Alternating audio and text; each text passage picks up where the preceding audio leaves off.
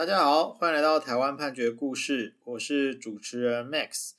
今天要跟大家分享的是一个关于交付审判的故事。那什么叫做交付审判呢？啊，那首先我们要先知道，就是在刑事诉讼当中呢，我们如果提出告诉，好，那有可能啊，这个检察官认为说这个被告没有构成犯罪的话，那就会做成一个不起诉的处分。那如果对于这个不起诉处分、哦、表示不服，那就是可以去提再议。那如果这个再议啊，就是被驳回了之后、哦、那我们就可以依照刑事诉讼法两百五十八条之一，好，那在接受这个驳回再议的处分之后，十天之内要委任律师来提出理由状，啊，来向法院来申请交付审判。所以呢，有几个重点啊，就是说，呃，你要提起交付审判，它基本上是对于一个检察机关认为不构成犯罪的案件，那它只是呢，呃，为了避免疏漏，所以让法院有一个很例外的状况，可以来看这个案件是不是呃，应该要来保障告诉人的权益。那所以，因为这个东西在检察机关他已经有两次认定是无罪了，所以其实呃，认为是无罪的可能性是相当的高，所以我们为了避免说就是很腐烂的来使用这个制度，所以必须要委任律师啊来做这件事情。好，那今天呃来申请呃交付审判的呃主角叫做阿翔哦，那阿翔他当然也就是告诉人，他在提出告诉的时候呢，他的主张是这样，呃，被告小高跟阿翔是兄弟，那除此之外，一些呃其他的被告就是小高的配偶啊，啊、呃、小高的子女等人。那小高跟阿翔因为是兄弟嘛，所以他们就是有共同去持有某一个在新北市的土地。那呃，在八十五年间哦，就是。根据阿翔的主张是经过阿翔同意，那就在这个土地上呢，呃，由这个小高等人哦，就是来新建了一个停车场，啊，出租来供他人来使用，由这个呃阿翔去委托这被告这五个人呢，来负责管理这个停车场，包括这个租赁啊、记账、收费等等事宜。结果呢，啊。这个小高等人啊，他就说他是基于这个侵占背信的犯意哦，哦，从八十五年五月到一百零四年十二月间，哦，有收取了一百九十三万的租金。那这个租金呢，呃，阿翔主张说没有分配给他了。那没有分配给他呢，就是构成了背信哦，还有业务侵占等等的罪行。那除此之外，因为他们还有别的地，那这个另外一块地呢？则是说，呃，他们有一个共同耕作、出售作物，还有不动产出租这个六十七万元的收益啊，那有存到说这个呃小高配偶他在这个淡水信用合作社内的账号，并转成定存。那但是呢，之后这个被告几个人呢，呃，却是在九十六年十一月间就把这个款项。转出啊，然后变成自己的款项，所以呃，阿翔认为这个部分啊，因为这个他的意思是说，这个钱存进去的时候是公款啊，那出来的时候居然被这个小高的配偶就是拿成当成自己的财产，他认为这个部分是构成了业务侵占。那此外啊，这个小高跟阿翔啊，他们呃有把另外一块土地出租给阿田这个人。那阿田这个人呢，他是从一百年开始啊，每年就是以签发支票的方式去补贴啊、呃、小高跟阿翔这个地价税。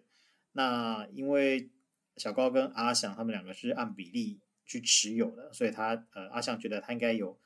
拿可以拿一半啊。那但是小高呢啊、呃，从一百年到一百零四年间都没有把这个补贴的款项交付给他啊，所以。呃，阿翔也觉得小高在这个部分呢，也是设有业务侵占罪嫌。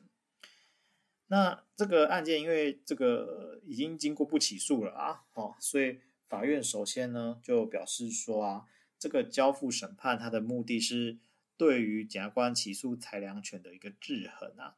那提供这个告诉人多一层的救济途径。所以呢，法院在审查这个交付审判有没有理由的时候，原则上是只会看这个不起诉处分书的理由是不是呃合理，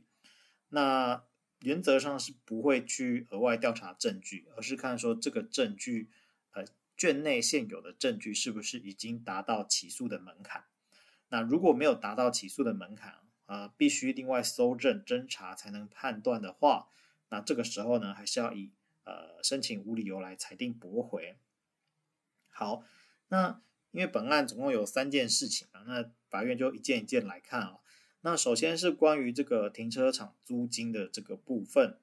呃，法院呢就因为双方这个小告跟阿翔、啊、他们关于这件事情不是只有刑事诉讼，还有民事诉讼，所以法院呢他也有看这个民事案件的判决啊，他就是说小高在这个民事事件当中啊，他是有主张过哦，他跟阿翔就这个土地有一个分管协议。啊、但是对于停车场啊，其实是没有分管协议的，所以呢，呃，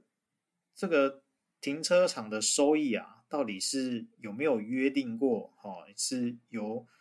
阿翔来委任小高来做，哦，甚至跟阿翔到底有没有关啊？法院觉得这个部分啊，其实是看不出来的。那再来呢，他说，告诉人阿翔一开始是说，这个土地呢是他跟小高继承而来啊，那当时是有跟小高口头约定说要用这个土地来兴建停车场，但没有分管约定啊，是小高自己来经营，也没有约定所得如何分配啊。但是他之后呢又说哦，改说这个土地呃这个停车场呢是他跟这个小高过去出售稻谷、出租房舍累积的款项兴建，那有约定啊，是用这个停车场所的所得来缴纳水电费后啊，一人一半。那法院就说你这个告诉人啊，你对于是不是有委托小高来管理啊，彼此之间有没有分管啊，有没有这个租金分配协议，自己讲不清楚，讲不清楚，你又没有提出证据啊，所以没有办法用这个现在的状况来认定说这个停车场是阿翔跟小高有共同经营的状况。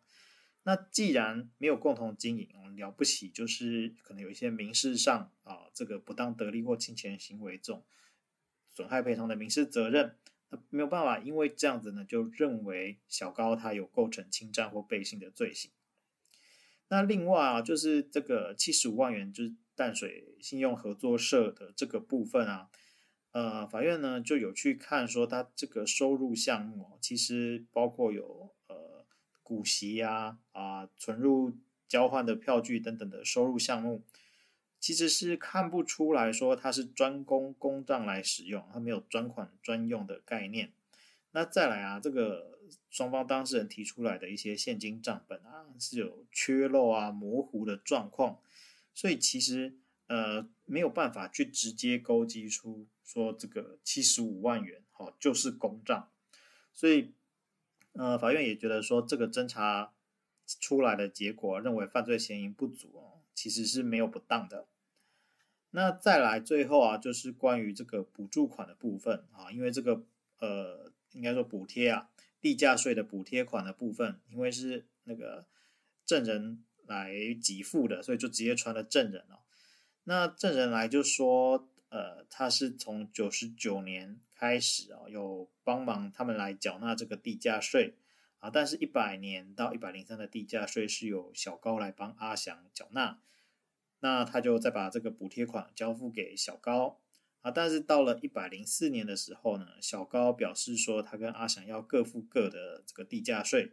所以呢，他才会在一百零五年的时候啊，把一百零四年地价税的补贴款交给阿翔啊，所以他不清楚之前。呃，来支付地价税是用谁的钱？那法院呢看了这个证人的证词，他就说：“哎，其实卷内也没有其他的积极证据啊，可以说小高在垫完税款之后，有把这个呃现金取回啊，哦，等等的状况。所以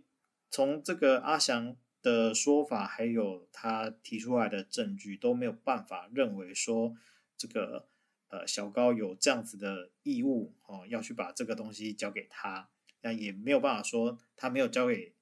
呃他没有小高没有把补贴款交给阿翔就会构成背信啊。所以法院认为这个部分呢依然是没有足够的犯罪嫌疑，于是最后法院就驳回了交付审判的申请。好，我们今天参考的故事是这个台湾士林地方法院一百零七年度申判字第七十三号的刑事裁定。我每周一会更新，欢迎大家有意见可以回馈给我们，或是告诉我们你们想听的主题，让我们一起来听判决里的故事。我们下周再会。